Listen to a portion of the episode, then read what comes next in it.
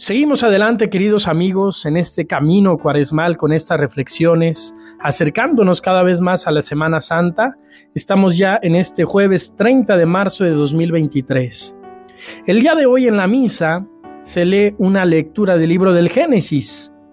Dios se le aparece a Abraham, quien se postra con el rostro en suelo, y Dios le dice lo siguiente, Esta es la alianza que hago contigo serás padre de una multitud de pueblos. Ya no te llamarás Abraham, sino Abraham, porque te he constituido como padre de muchas naciones. Es muy interesante ver cómo diversos personajes que aparecen en la Sagrada Escritura reciben de parte de Dios un cambio de nombre.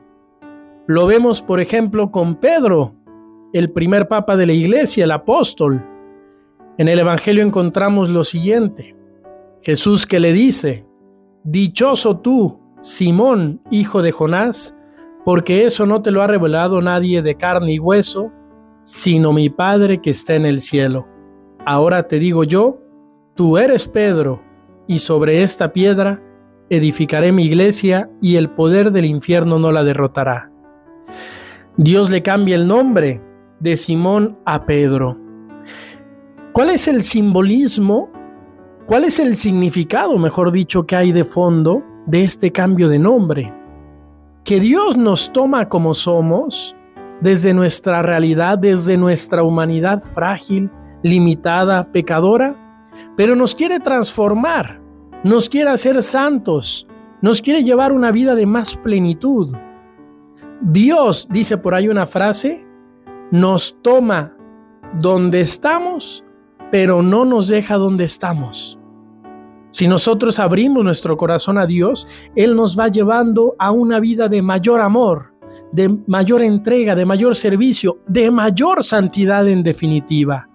Y por eso el simbolismo del cambio de nombre.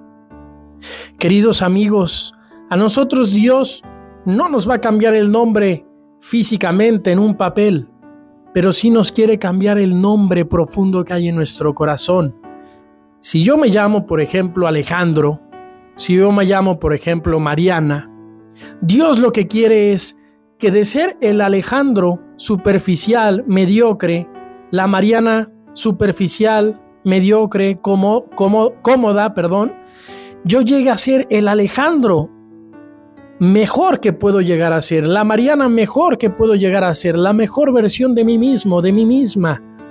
Todo eso es posible para el que cree en Dios, para el que abre su corazón a la gracia y de modo especial en esta Semana Santa que vamos a vivir, Dios quiere hacer esos milagros en cada uno de nosotros.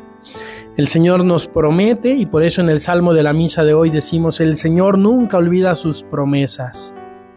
Nos promete esa ayuda, esa gracia y ese milagro de nuestra conversión. Sigamos aprovechando estos días de cuaresma, oremos unos por otros, cuenten con mis oraciones les pido de modo especial me encomienden en este mes previo a mi ordenación sacerdotal. El próximo 29 de abril en la ciudad de Roma seré ordenado sacerdote, sacerdote junto a otros compañeros legionarios. Les pido mucho sus oraciones y cuenten con las mías. Hasta mañana.